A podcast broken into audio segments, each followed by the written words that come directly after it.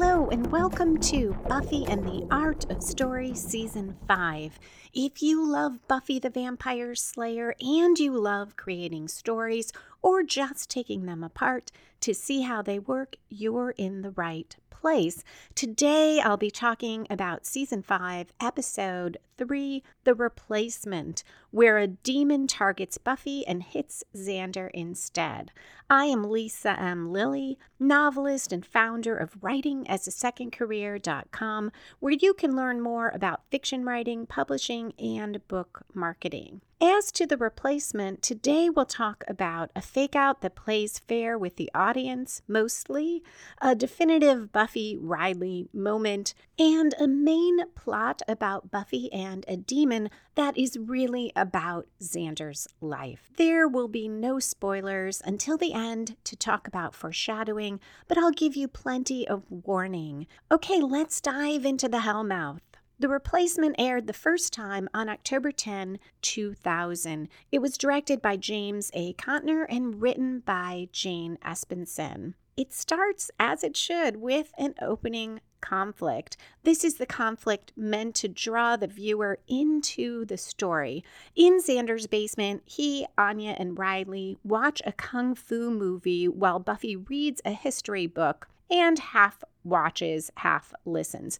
Xander wishes he had food to offer, but the hot plate is out. Noises filter down from upstairs. It's his parents fighting. There's furniture moving, objects banging, yelling. And Xander says, Guess the folks are back. No, no, I was wrong. Just incompetent burglars.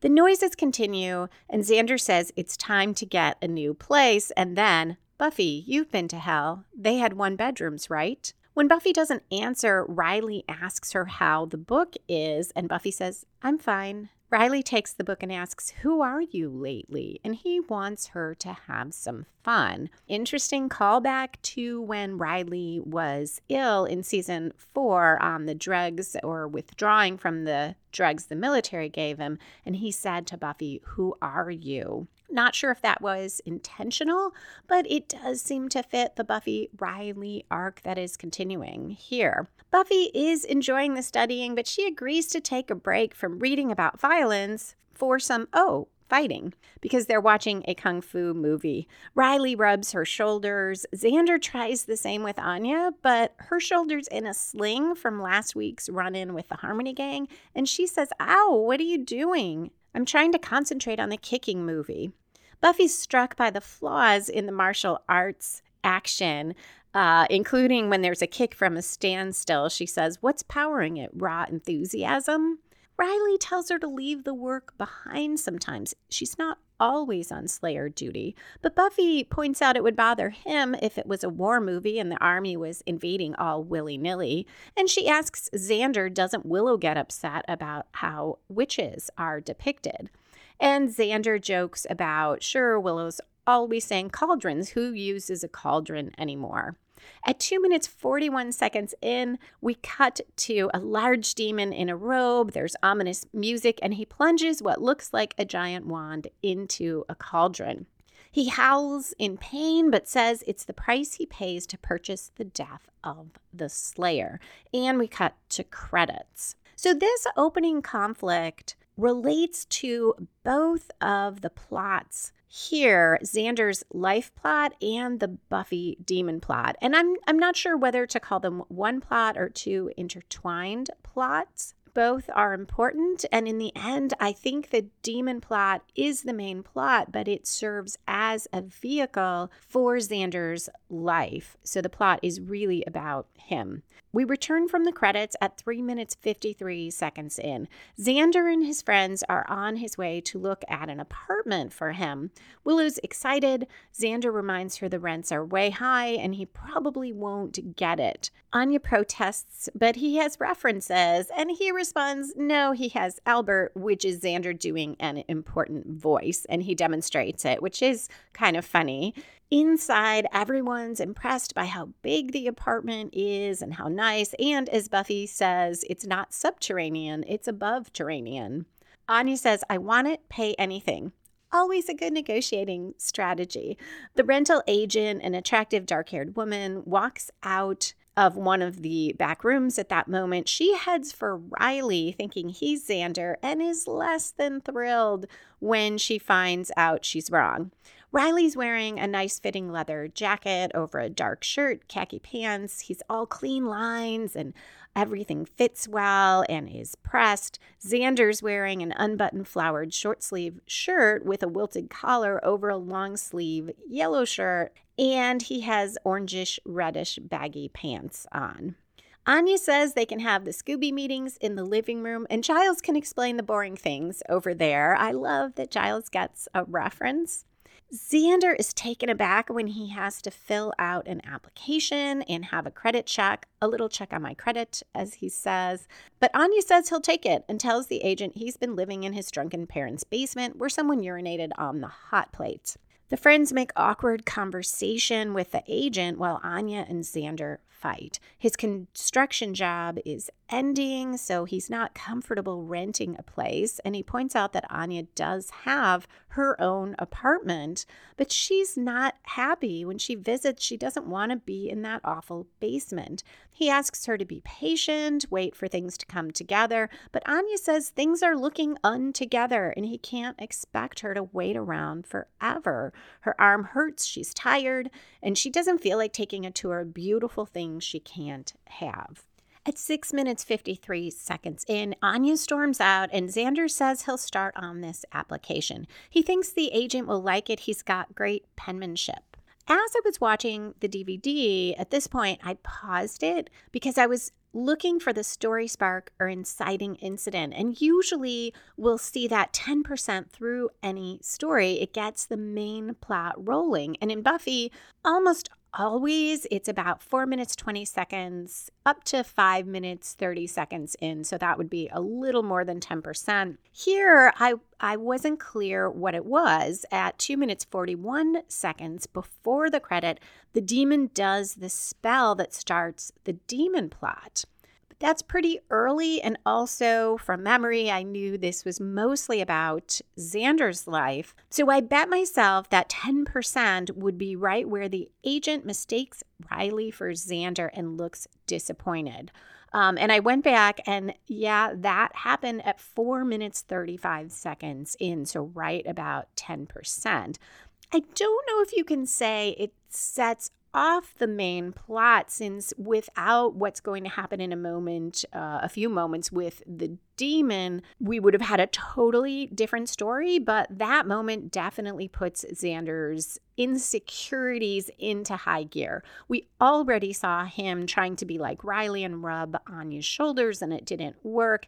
And having that additional moment where the agent is clearly disappointed that it's not Riley renting the apartment uh, has a huge effect on him. It's seven minutes, two seconds in. We're in the magic box, which I keep wanting to call the magic shop, but we see the shop's name and it is Magic Box. A demon startles Giles, who is inside unpacking things, and Giles holds out this large wooden statue as if it might ward the demon off, but the demon scoffs and says that's a fertility god and calls Giles a feeble man. Giles, though, gets in a few good hits with it before the demon knocks him to the floor. Fortunately for Giles, the demon strides out, saying Giles isn't the slayer and so doesn't concern the demon. In the next scene, Giles demonstrates to Buffy and friends how he swung the statue at the demon. But when Buffy asks how badly Giles hurt the demon, Giles says, maybe not hurt. And Willow says, I'm sure you startled. Giles also admits the demon didn't so much run away as turned and swept out majestically. Buffy says, So a mythic triumph over an indifferent foe. And Giles responds, Well, I'm not dead or unconscious, so I say bravo for me. Xander comments on the we told you so aspect of Giles being attacked before the magic shop even opened. Riley joins in on the commentary, and Giles, who's been looking through some books, says Toth. Buffy thinks he's referring to Riley and tells Riley Toth is a British expression meaning moron. As Riley gives her a look, Giles clarifies that no, it's the name of the demon. And I wonder how much this moment plays into or relates to Riley's later doubts about his and Buffy's relationship and how Buffy feels about him because it seems pretty striking that Buffy says that to Riley.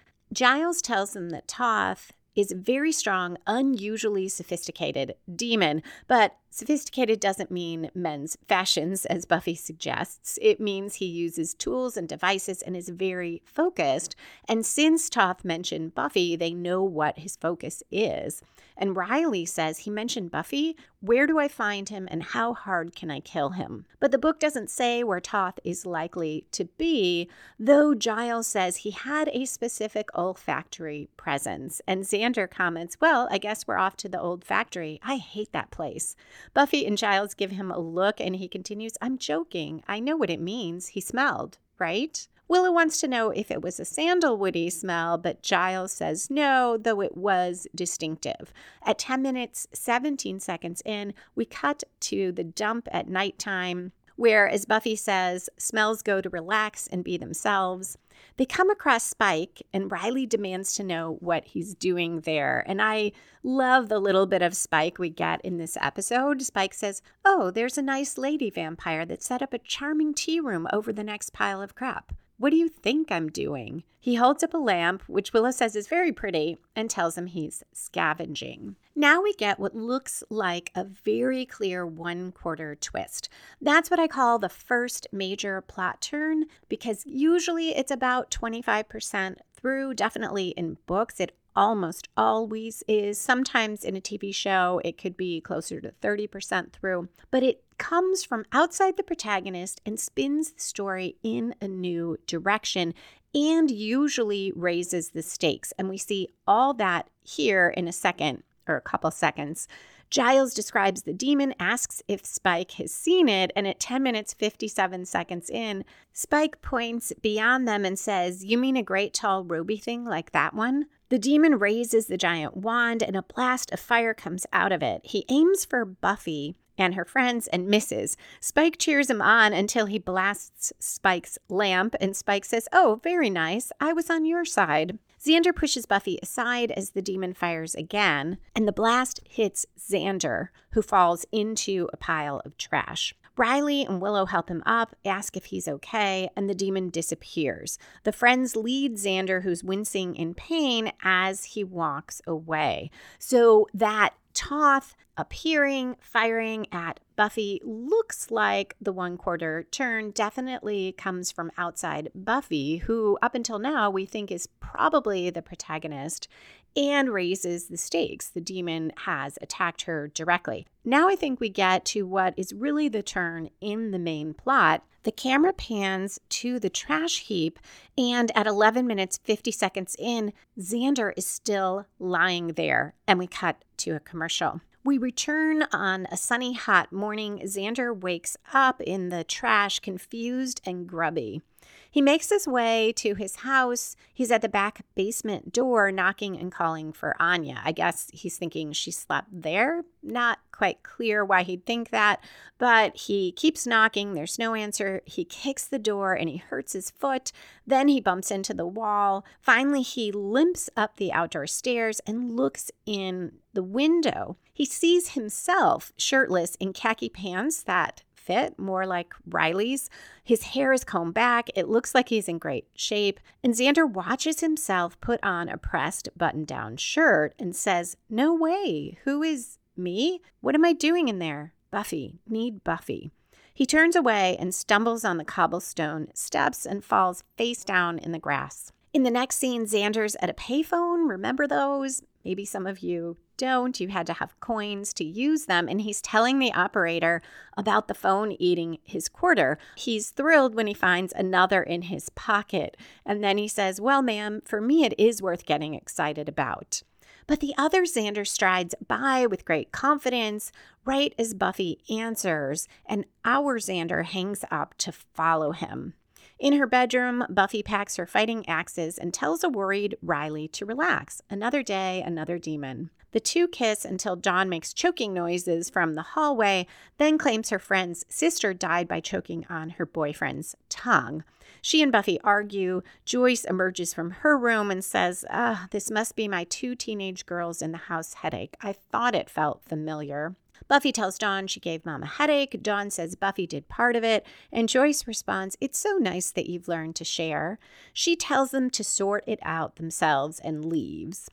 Dawn says she didn't say I couldn't stand here as she's in the hallway right outside Buffy's door. Buffy slams her bedroom door and Dawn yells, Ow. At 15 minutes, 9 seconds in, Spike in his crypt is holding the upper half of a female mannequin. It's wearing a blue halter and he puts a long blonde haired wig on it, then kicks it hard enough to knock the head off. Spike picks up the head, looks at it, and says, Oh, Slayer, one of these days we cut to the other Xander at work. He looks good, he's working hard, and the manager calls him into his trailer. He's talking to all the guys because the job is winding down. Our Xander still dressed in his same clothes he was wearing when he woke up in the trash, watches from outside. He's standing on a box, peering through the window. He expects the other Xander to get fired, but the boss says what a great job he's been doing.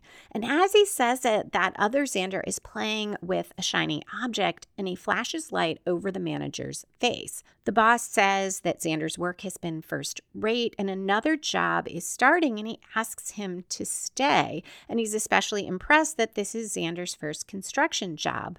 Our Xander says to himself, What? Why isn't he firing me? Him. The manager also gives other Xander a promotion, and our Xander falls off the box. The manager tells the other Xander he should go out and celebrate with his girl, and other Xander has an idea already about how to do that. The scene shifts to our Xander listening from outside the door as other Xander signs a lease and talks to the rental agent who now calls him Mr. Harris. She tells him he'll like the apartment. She remembers someone saying he was living in his parents' basement. And other Xander says, Right, there comes a point where you either have to move on or buy yourself a Klingon costume and go with it.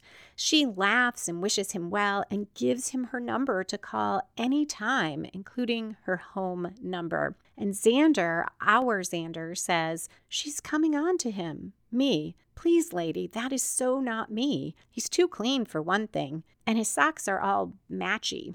Other Xander leaves a message for Anya, who we see is home listening on her answering machine, and tells her to meet him at the apartment at 9 p.m. When he walks out of the rental apartment, our Xander attacks him but other Xander pretty easily fights him off, punches our Xander, who says, Oh man, I need Buffy. At 20 minutes 19 seconds in, in the pouring rain, our Xander runs through Giles' courtyard and through the window sees the other Xander telling Buffy, Giles, and Riley that it stole his face and they have to find it and kill it. Our Xander says to himself, She sees it's not me. Please, Buffy, resist his spell. Do this for me. Now we're nearing the midpoint of the episode. And in a well structured episode, we typically see the protagonist making a major commitment, throwing caution to the wind, or suffering a major reversal, or both. And here, our Xander suffers a major reversal because he has been trying to get to Buffy, counting on Buffy to help him. And now she says at 20 minutes, 21 seconds in to the other Xander, Don't worry, Xander. Whatever stole your face, it has to deal with the Slayer now.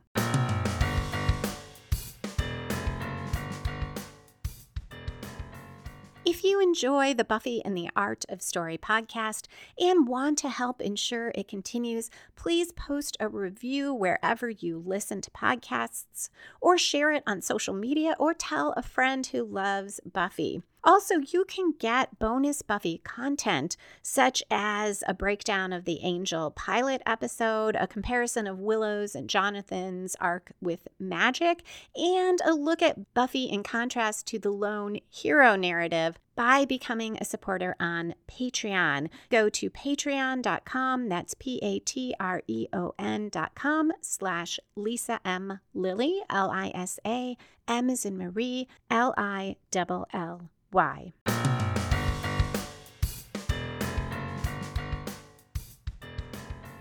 Xander, dripping wet, finds Willow in her dorm room. He tells her he can prove he's Xander, and she says, okay. Our Xander tells her that on his seventh birthday, he really wanted a toy fire truck and he didn't get it. And Willow was really nice about it. And then the house next door burnt down, and he thought she set the fire for him. And he adds, and if you did, you can tell me. He also talks about watching Charlie Brown together every Christmas, and he always does the Snoopy dance, which he demonstrates for her until she tells him to stop and asks why wouldn't she believe it was him. He explains what's happened, that there's a double out there, the Xander that Willow walked out of the dump with, and the double has already gotten to Buffy and Giles and convinced them. We switch to Giles, who explains that there are demons that can mimic a simple form, but this seems more complex.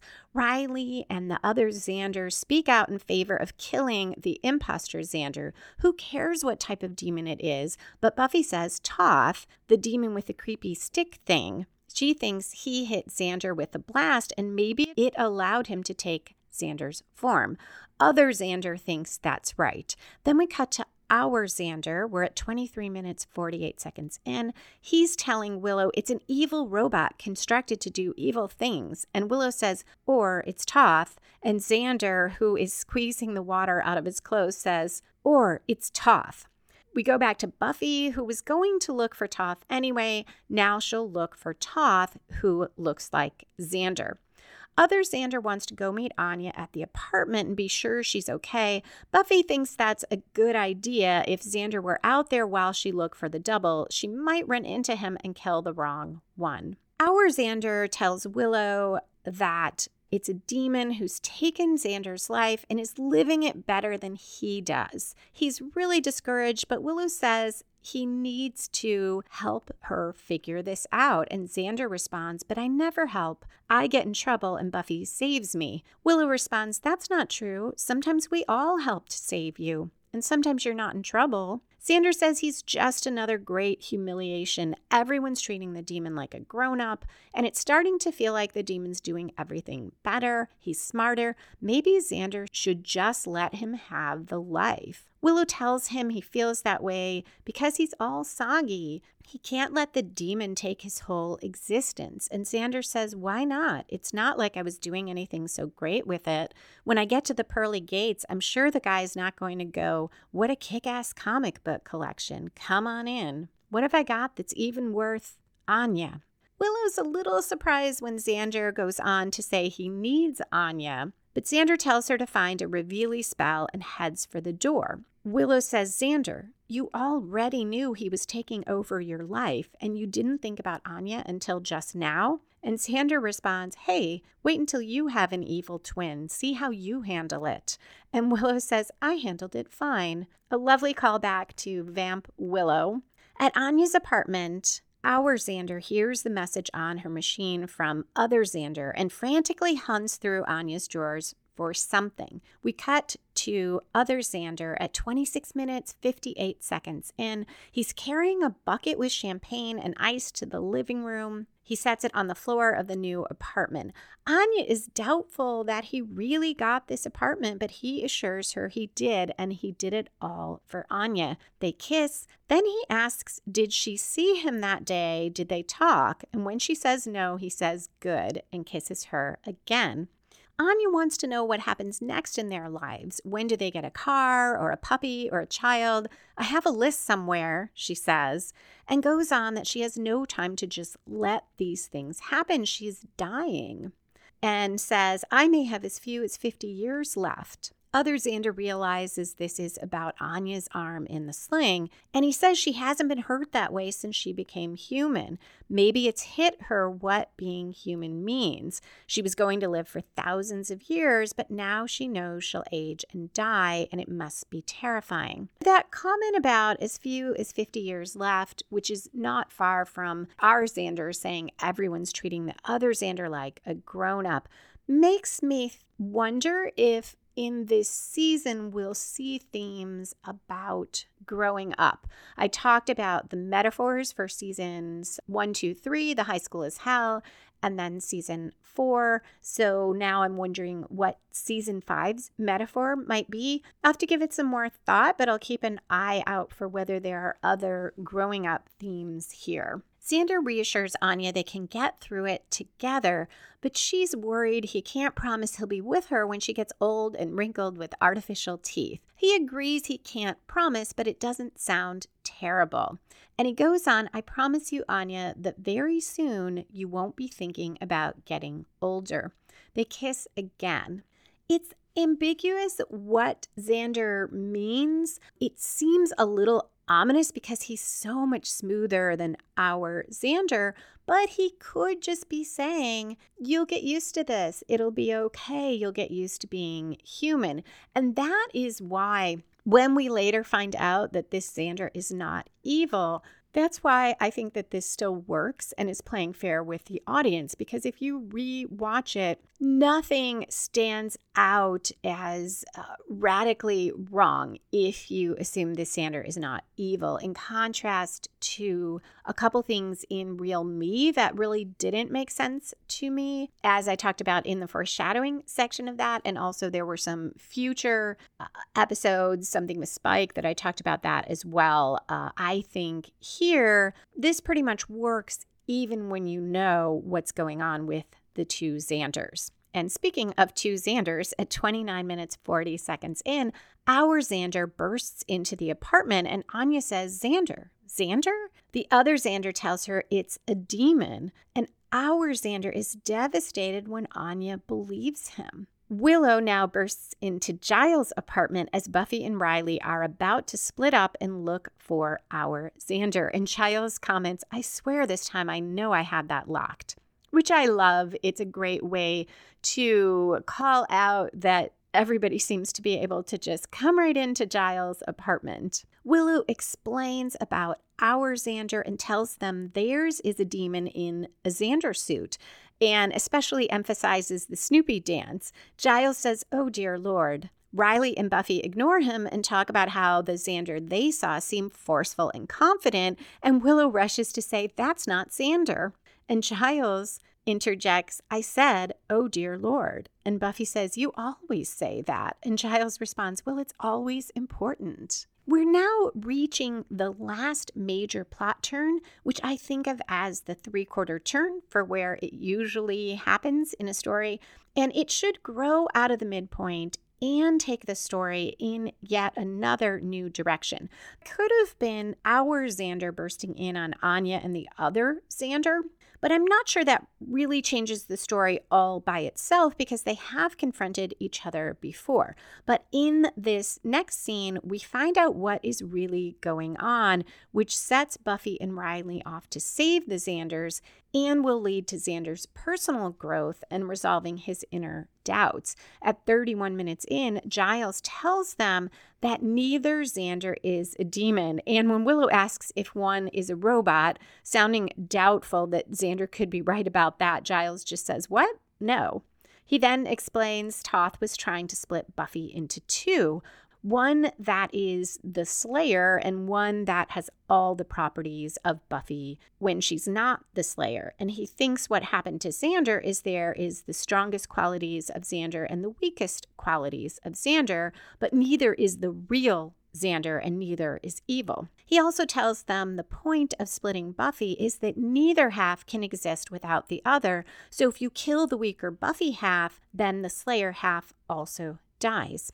At 32 minutes 10 seconds in, our Xander insists to Anya that the other Xander is too smooth. It can't be him. And I feel so sad for Xander at that point. But other Xander says he'll get rid of this demon. It'll take about 15 minutes. Our Xander, though, is thinking less than that and he pulls out a gun, which must be what he was looking for in Anya's dresser.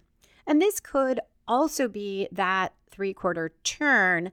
It's at 32 minutes, 40 seconds in when Xander pulls that gun, and he is, in essence, threatening to kill himself. And based on the um, script, which I'll talk about in a bit, that was available on the DVD, I think that that is meant to be the major turn. We cut to a commercial and return to Riley driving and Buffy says, Riley, do you wish? And he says, no. She points out he didn't know what she was going to say, but he guessed she was going to ask, what if she got split in two? And she says, well, he has been kind of rankly about the Slayer gig lately, and instead of Slayer Buffy, he could have Buffy Buffy. But Riley assures her that he gets that being the Slayer is part of who she is. She thinks he doesn't get it, but he does. And she says she knows how unfun it can be. And Riley responds, Buffy, look, if you had a perfectly normal life, you wouldn't be half as crazy as you are. I gotta have that. I gotta have it all. I'm talking toes,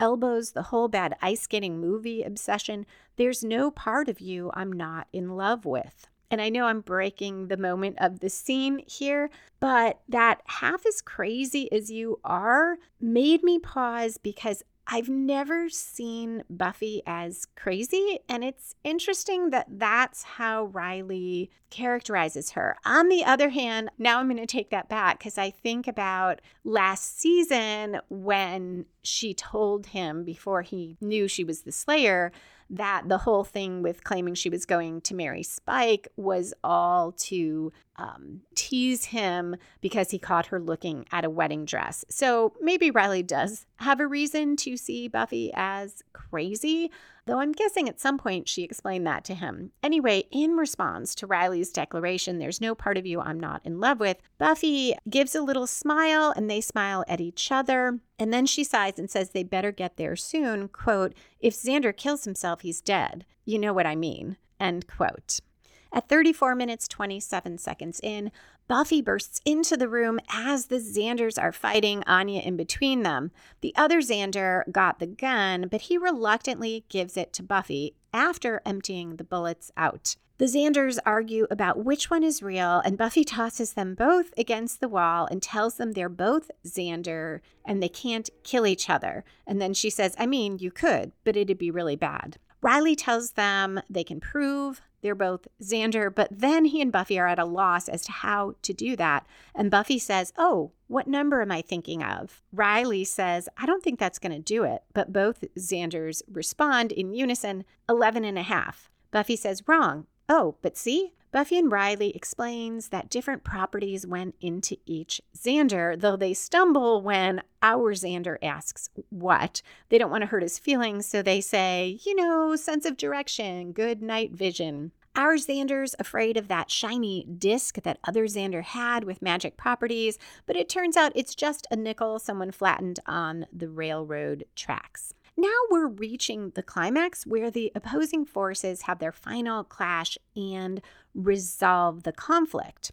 At 36 minutes 37 seconds in, Toth strides into the apartment and now he and Buffy will face off. So that is a little bit of why I struggled with do we have two plots here? Do we have a main plot and a subplot? Because the Xander's conflict with each other or Xander's conflict with himself resolved in the last scene when he accepted or both of them accepted that they were both part of the same person.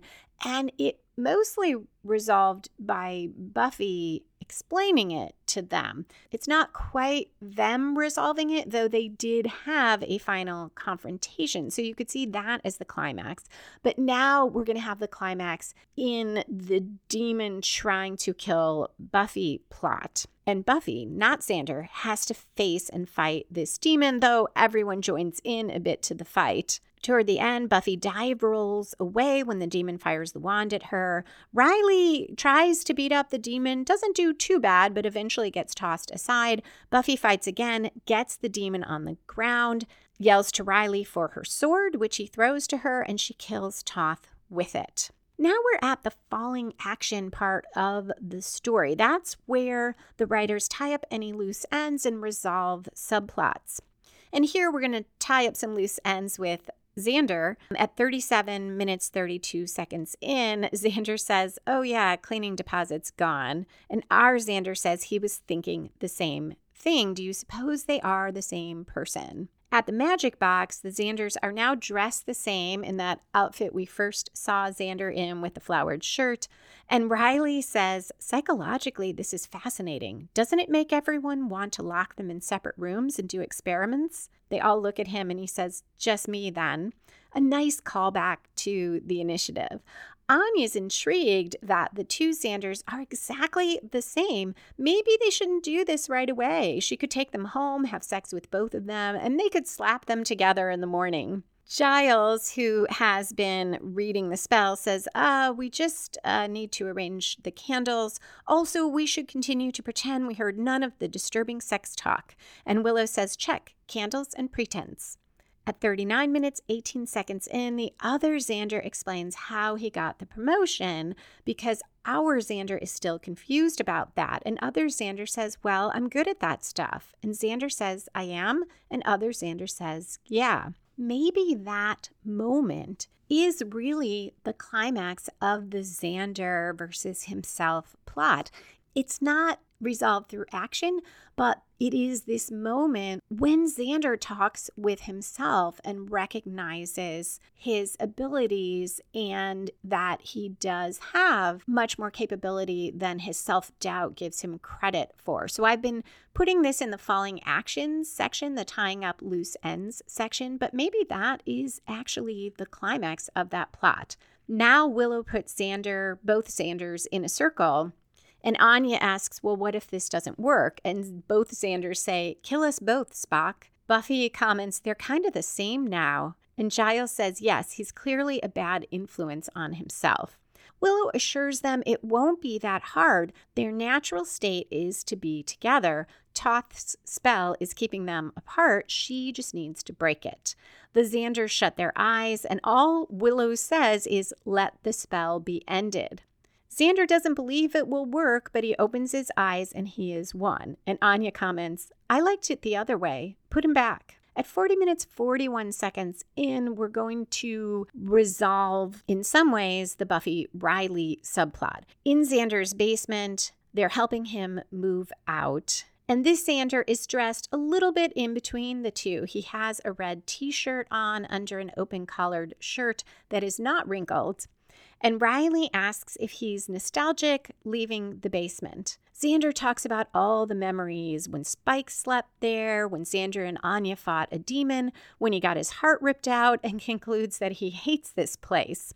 Buffy congratulates Anya on not being in the sling wearing crowd anymore. Anya says she's happy and anticipates many years before her own death. Xander suggests Anya help carry some things, She'd rather load Buffy up like a pack mule, but Xander insists. She says fine, but stalks off, saying she's just his slave. Riley and Xander are alone in the basement, and Xander says to Riley, How is it that she can always make me feel suave? Xander's left the building. Riley tells Xander he has his problems with Anya, but it's obvious she digs the whole package. Still, Xander sometimes envies Riley for the sanity, he clarifies. Not that he's still into Buffy, or that he was ever into Buffy. Riley smiles and says, Yeah, I'm well aware of how lucky I am. Like lottery lucky. Buffy's like nobody else in the world. When I'm with her, it's like it's like I'm split in two. Half of me is just on fire, going crazy if I'm not touching her. The other half is so still and peaceful, perfectly content, just knows this is the one, but she doesn't love me. He gives this sad little smile, and Buffy walks in asking what else there is to carry. She kisses Riley. She seems very happy, and there is sad music playing as Xander looks at them, and we go to credits.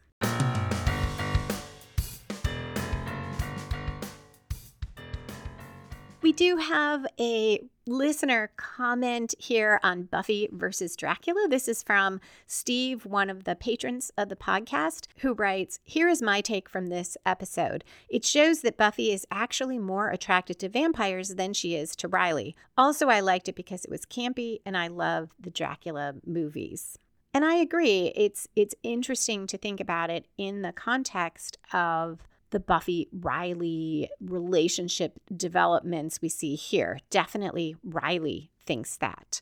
Also, um, Gerent on Twitter sent a link to a Vulture article, and I'll put a link in the show notes about Joss Whedon responding to some of the allegations against him. I found it very interesting and it delved into a little more depth on a lot of the things that I had heard only a line or two about here and there. It's at vulture.com slash article slash Joss Whedon allegations dot html.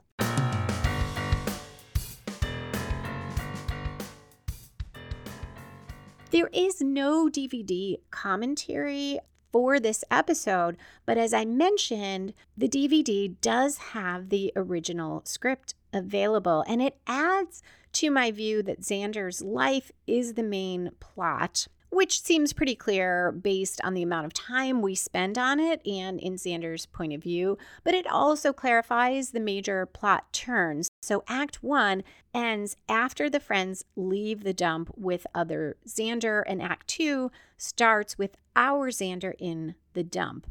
Act Two ends after Xander watches Buffy, Riley, and Giles talk to other Xander, and Buffy doesn't recognize that it's not our Xander. So, that major reversal that I talked about.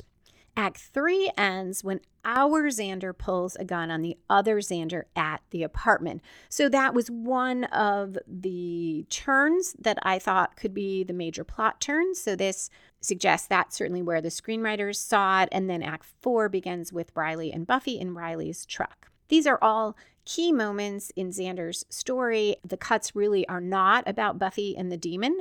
So we could see Buffy and the demon almost as a subplot of the main plot. But Buffy clearly has a subplot with how the demon affects or, or maybe brings out her relationship with Riley. And the script offers a little bit of insight on that it includes a scene that is not in the episode. It's in her bedroom. I I'm guessing the conversation was cut out of the scene that we do see where she just gives this short reassurance to Riley. In the scene in the screenplay, Buffy says she's going to hunt in the sewers for Toth and she doesn't want Riley to join her because he might get hurt. Riley says he doesn't like her facing off alone against these creeps after her. First, it was Dracula, but Buffy tells him Dracula's not the first to come after her. She can handle it. Riley tells her he'll stay out of it if she insists, but she can't blame him for worrying. This does suggest that Riley's doubts stem from the Dracula episode. Later in the truck, when Riley says there's no part of Buffy he's not in love with, the directions in the screenplay say that Buffy thinks about his answer and allows herself a small smile. So, this suggests to me that Buffy is pleased about this and doesn't seem to support Riley's belief that she doesn't love him. Then, when Riley says that Buffy doesn't love him, the direction for him is the following. He says it without bitterness, merely with quiet acceptance. Xander doesn't know what to say. Those uh, moments and directions lead me to one of my main questions from the episode. True or not true, Buffy doesn't love Riley.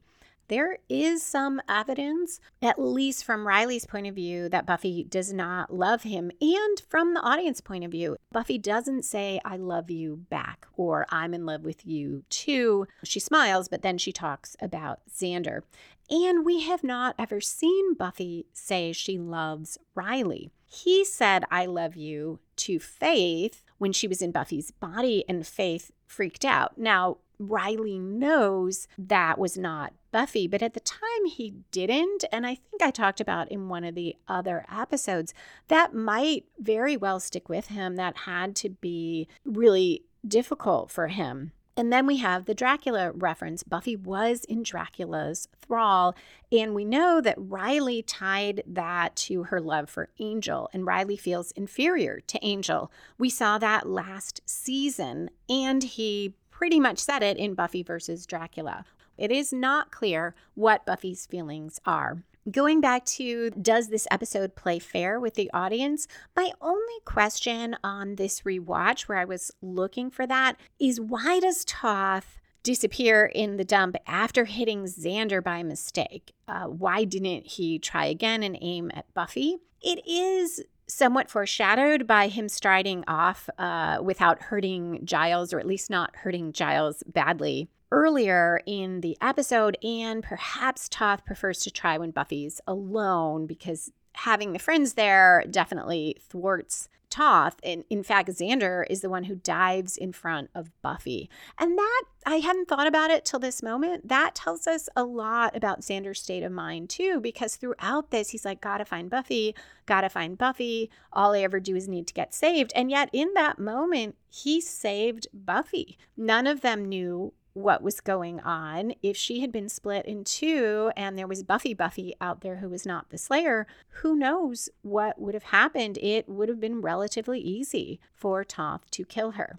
That is it for this episode, other than foreshadowing. I hope you will stay tuned for that, but if not, Thank you so much for listening, and I hope you'll return in two weeks for Out of My Mind, where Spike teams up with Harmony aiming to get his chip taken out.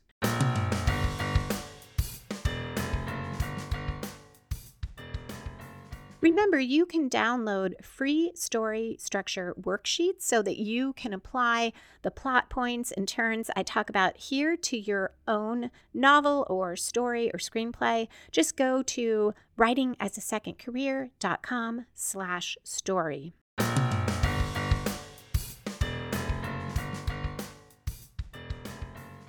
And we are back for foreshadowing and spoilers. There's so much here for Xander's and Anya's relationship and Xander's character arc. Suave Xander thinks about Anya right away. He tells her he got the apartment for her uh, in the midst of believing that Toth is mimicking him. Yeah, he wants to see that Toth is killed, but he thinks right away about wanting to make sure Anya is okay. He doesn't hesitate to say how he feels about her, both through words and actions. Suave Xander also knows what he's good at. He's not worried about not being able to pay the rent. He's a little surprised that he is offered a continuing job because he knew the project he was working on was finishing, but he's not shocked. He knows that he's good at what he does. Where our Xander struggles, even though he hears that message, he doesn't uh, seem to think about Anya until he's talking with Willow for quite a while. All of this foreshadows Xander leaving Anya at the altar because he is so afraid of becoming his father and that they will become his parents. And we see here in that clip in the beginning of his parents fighting and how Xander feels so awkward and embarrassed about it, why he has that fear. And then his attempt to be like Riley fails when he tries to rub Anya's shoulders. So he's got all these doubts, all these concerns about whether he can be a good partner for Anya. This sense that he needs Buffy, he's got to find Buffy, even though he did save her earlier. This is great foreshadowing for how the demon at Anya and Xander's wedding manipulates Xander. It is not only that he is a terrible husband and he and Anya fight all the time, but the scenario that happens in his mind is that he has been injured helping Buffy, and Buffy gets killed anyway, and he's unable to work. And it seems like a lot of their problems stem from that.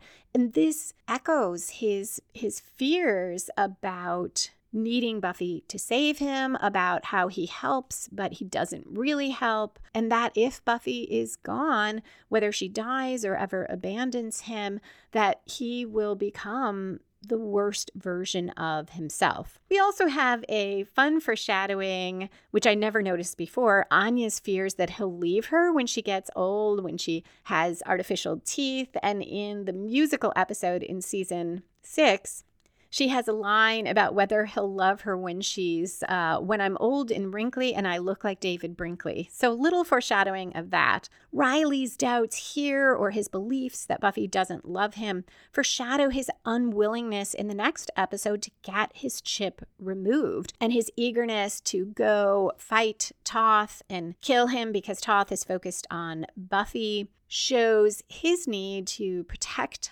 Buffy, which I think informs the next episode where he feels that Chip uh, losing it will make him less strong. He fears without the chip, he will not be Super Riley anymore. And why would Buffy want him? This moment between Buffy and Riley, I've talked before about how they don't talk about a lot of things in in season 4 the Jonathan episode. They resolve their conflict over faith taking over Buffy's body but they resolve it without talking. And here again Riley says this no part of Buffy he's not in love with and she smiles but she doesn't say anything. And he doesn't say anything to her about feeling she doesn't love him. He tells Xander. In the next episode, they'll have this moment in the caves where she is trying to convince him to get his chip out. And he'll talk about feeling like he can't touch her. And she says something like, I don't know why, I'm right here.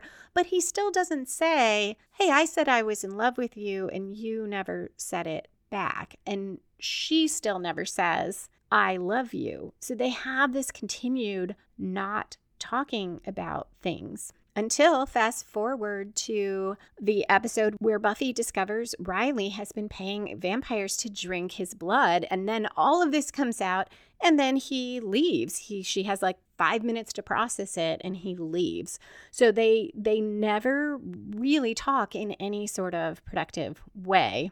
And this certainly uh, adds to or lays further groundwork for that. Then there's Joyce's headache when she says the two teenage girls in the house headache. She knew it felt familiar. Two things. One, it's a foreshadowing of Joyce's brain tumor. It's the headaches that will send her to the doctor. And it also raises the question when she says two teenage girls in the house does her brain tumor relate to the way the monks changed this world, changed everyone's memories to put Dawn into them? Is that part of what causes the tumor? We will never have an answer on that. Xander's evil robot comment is a fun foreshadowing. There's that. There's the later reference by Willow and Giles, and it's a tiny hint that gets us ready for the robot April, who then foreshadows the Buffy bot. And then there's the season six Warren bot. So we've got this evil robot reference. And I have to think that's on purpose that the writers knew the Buffy bot and the other bots were coming. That is it for foreshadowing and spoilers. Thank you again for listening. And I do hope you'll return in two weeks for Out of My Mind, where Riley has a crisis and Spike and Harmony threaten Buffy. If you'd like to connect or comment on the podcast, you can find me on Twitter at Lisa M. Lilly. L I S A, M as in Marie, L I L L Y. You can visit the Buffy and the Art of Story Facebook page. You can find that through lisalilly.com slash Facebook or comment on YouTube, which you can get to through lisalilly.com slash YouTube. You can find back episodes of Buffy and the Art of Story at lisalilly.com slash Buffy Story or on my YouTube channel. And you can find the book editions of Buffy and the Art of Story at lisalilly.com slash Buffy Books. Music for this episode was written and performed by Robert Newcastle. Buffy and the Art of Story is a production of Spiny Woman LLC, copyright 2021. All rights reserved.